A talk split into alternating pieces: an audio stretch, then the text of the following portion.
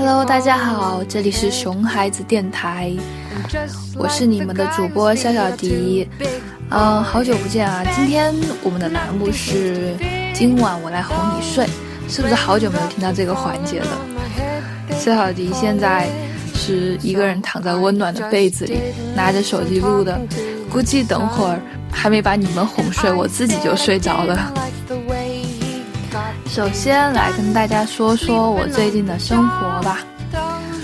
哎，哎呦，我觉得一个人主持的烦恼就是，每次说完什么话，我就很希望有别人来来接我这个茬，然后但是我又又没有人来接，真的很希望自己能够人格分裂，然后然后能够自己回答自己的那种啊，冷场的感觉还是不太好。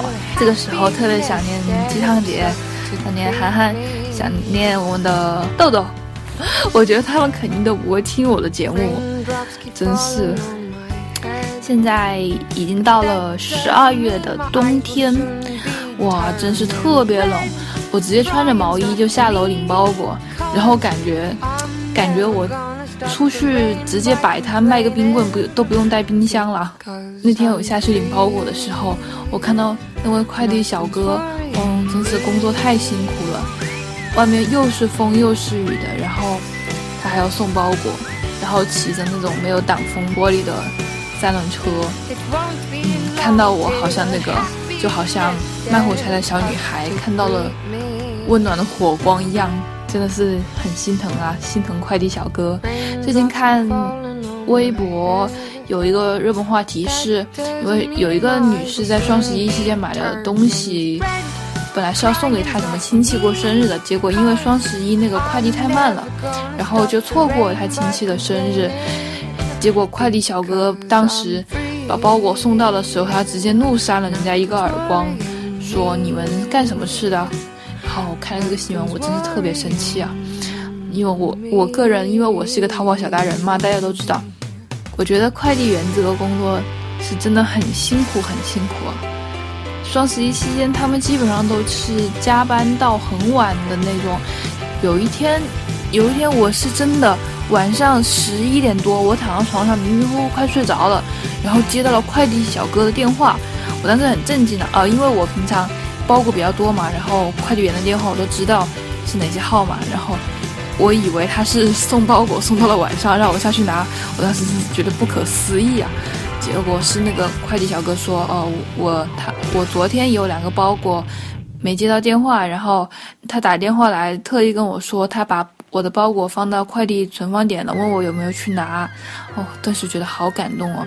然后听到他们那边还是就是感觉在那个在那里理包裹，就后面很多人声比较嘈杂，在清东西的声音。嗯，所以请大家善待快递小哥呀。”然后又想起这个月，这个月我我大概接了有上百个快递小哥的电话，真的是好不夸张哦。我们家这边所有的申通、圆通、中通、什么通、汇通、韵达、EMS、顺丰的快递员叔叔全部都认识我了。快递存放点的那个老板也是。我觉得他的我退货写的那个快递单啊，他基本上都能把我电话号码给背下来了。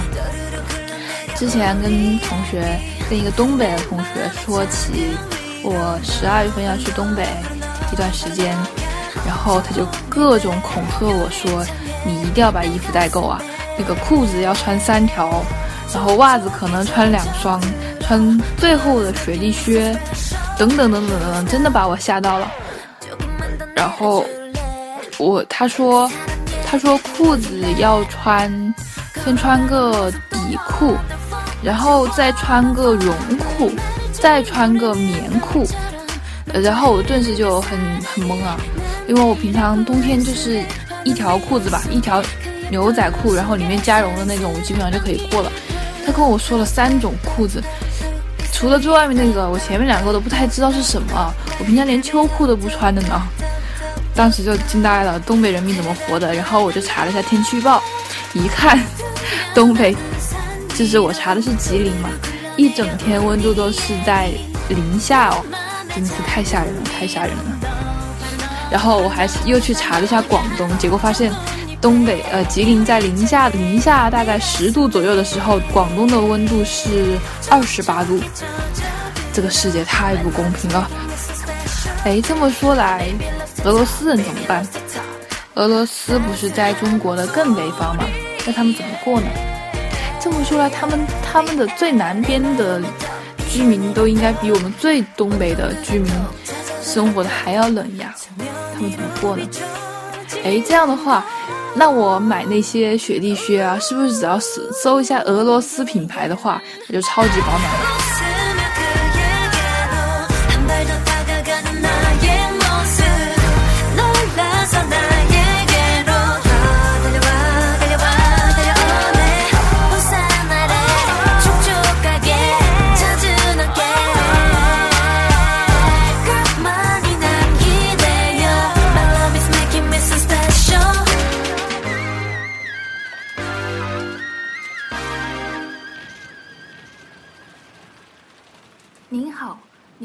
的电话正在收听熊孩子电台，请稍后再拨。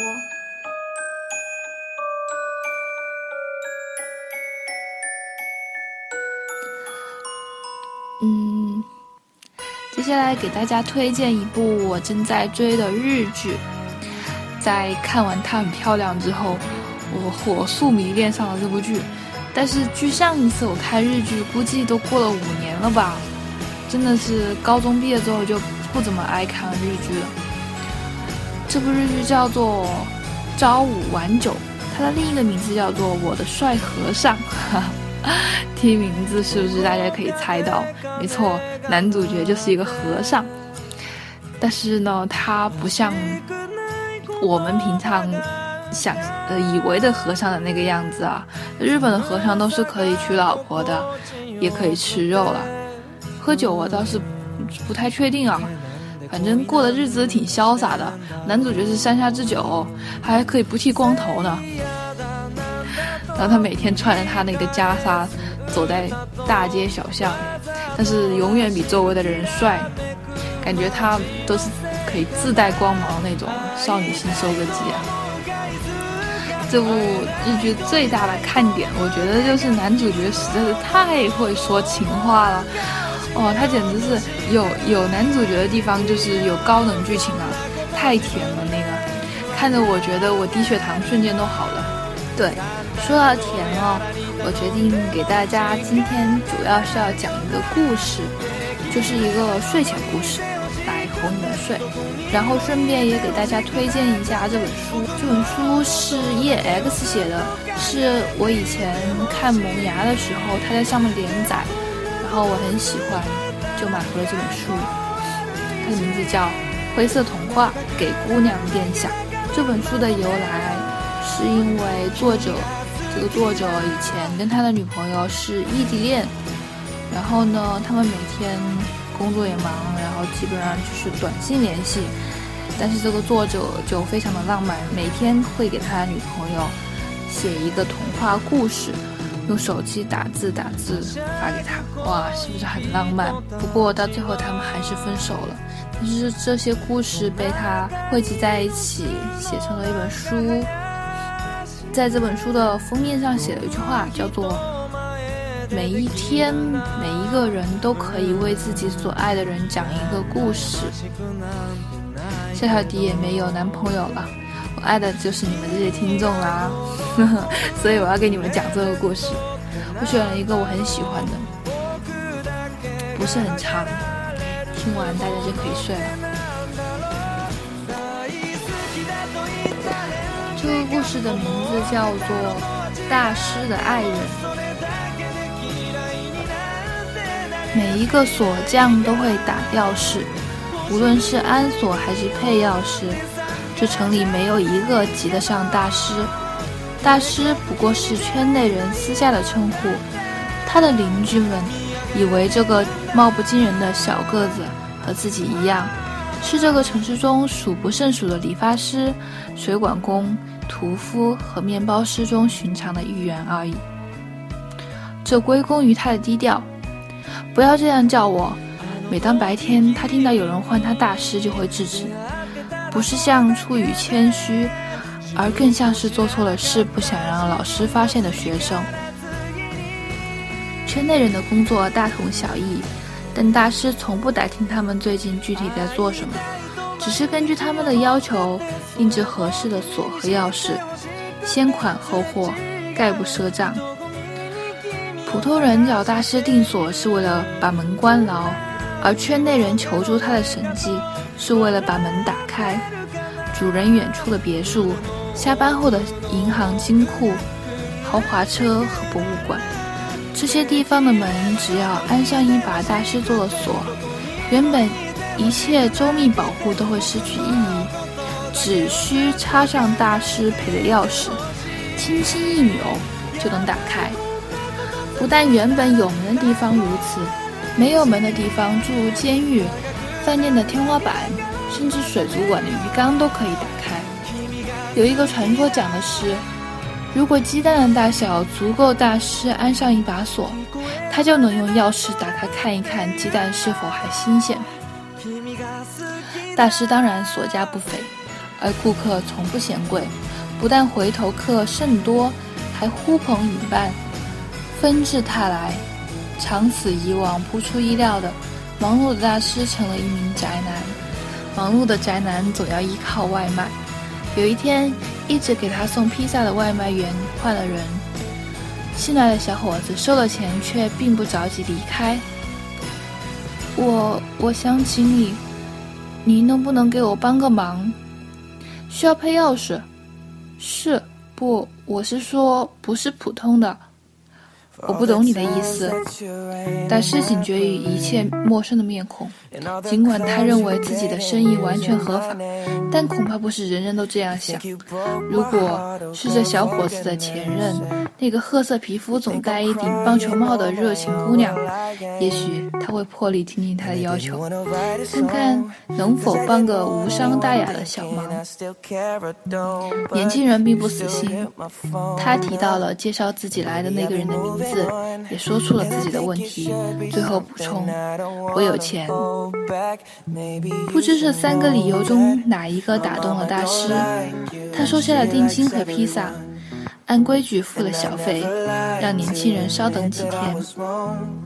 几天以后，年轻人带了一个自己掏钱买的披萨去敲大师的门，却不见有人应答。接下来的第二天、第三天、第四天都是如此。附近的邻居们也说，好多天没有看锁匠开门营业了。当他第五次来到这门前时，终于注意到了花盆底下压着的现金，远多于一份披萨的价值，而相等于他自己支付的定金。看来大师是故意失踪了。年轻人开始联想到，那美丽的女同事没来上班，也几乎已经过了同样久。他觉得两者必有联系，但不明白发生了什么。他对大师的请求是给心上人装一把锁。好看看那个人的心里究竟有没有他？没错，就是那位惯常送披萨给大师的姑娘。每一个年轻的同事几乎都喜欢她。在他的那一次临时顶替之后，他应该很快就会接到大师的外卖电话。以上是年轻人知道的所有事情，也确实都发生了。但他不知道的是。大师和任何一个普通锁匠一样，习惯在做完活之后试试可靠与否，在把钥匙和锁交给客户之前，他都会亲自去那些金库、豪宅安上锁，用钥匙打开。即便面前是整个金山，却不取一物，那是他的职业操守。这一次他同样也是，而在姑娘心里看到了他最担心的东西，他自己。没有人知道大师是否也在自己的心上装过锁，也没有人知道他是否在里面看到了这位姑娘。他只是用职业操守来解释一切，他不能取走姑娘心里面的东西，但这样的结果他又不知该如何告诉雇主。于是他把自己反锁在了里面，心里装着爱人的姑娘，辞去了外送员的工作。大师的积蓄足够他一生所用，只要不出现手艺相同的锁匠，郭阳的心里就永远不会没有他。这是个最公平也最不可能的爱情故事。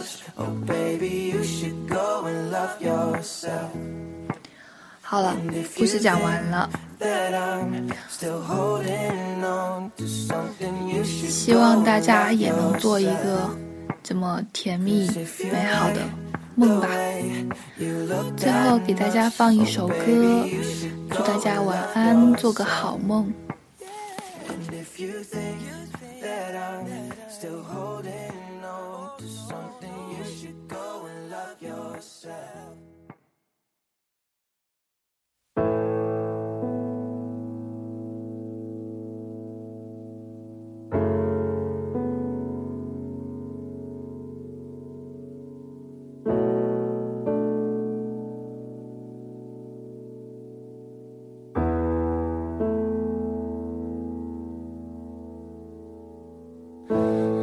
总是每天牵着狗到这家咖啡厅，静静看着书，炫耀他的狗有多美丽。他总是和不同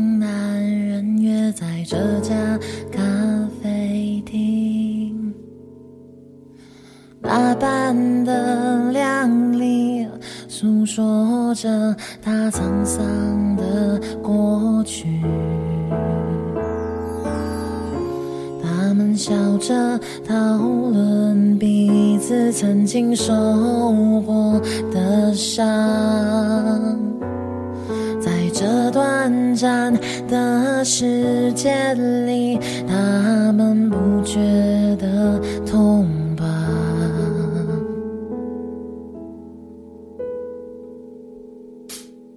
就像飞蛾在黑暗中跟随光芒，就像毛虫在找能结茧的树，就像猫在垃圾堆中找食物，就像它不能停止面对孤独。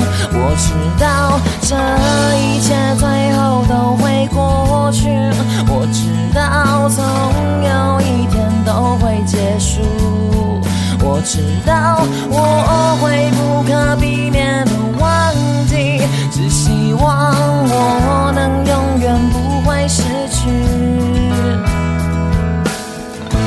他上班前会顺路买杯不加糖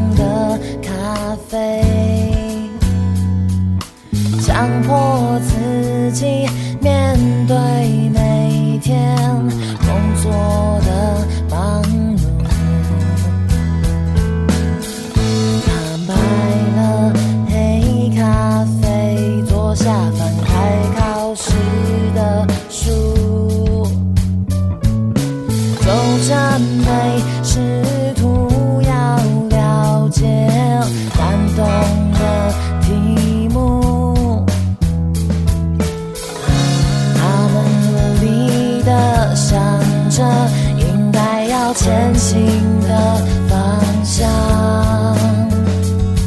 在这短暂的时间里，他们也许有解答。就像飞蛾在黑暗中跟随光芒，就像毛虫在找能结茧的树，就像猫在垃圾堆中找寻。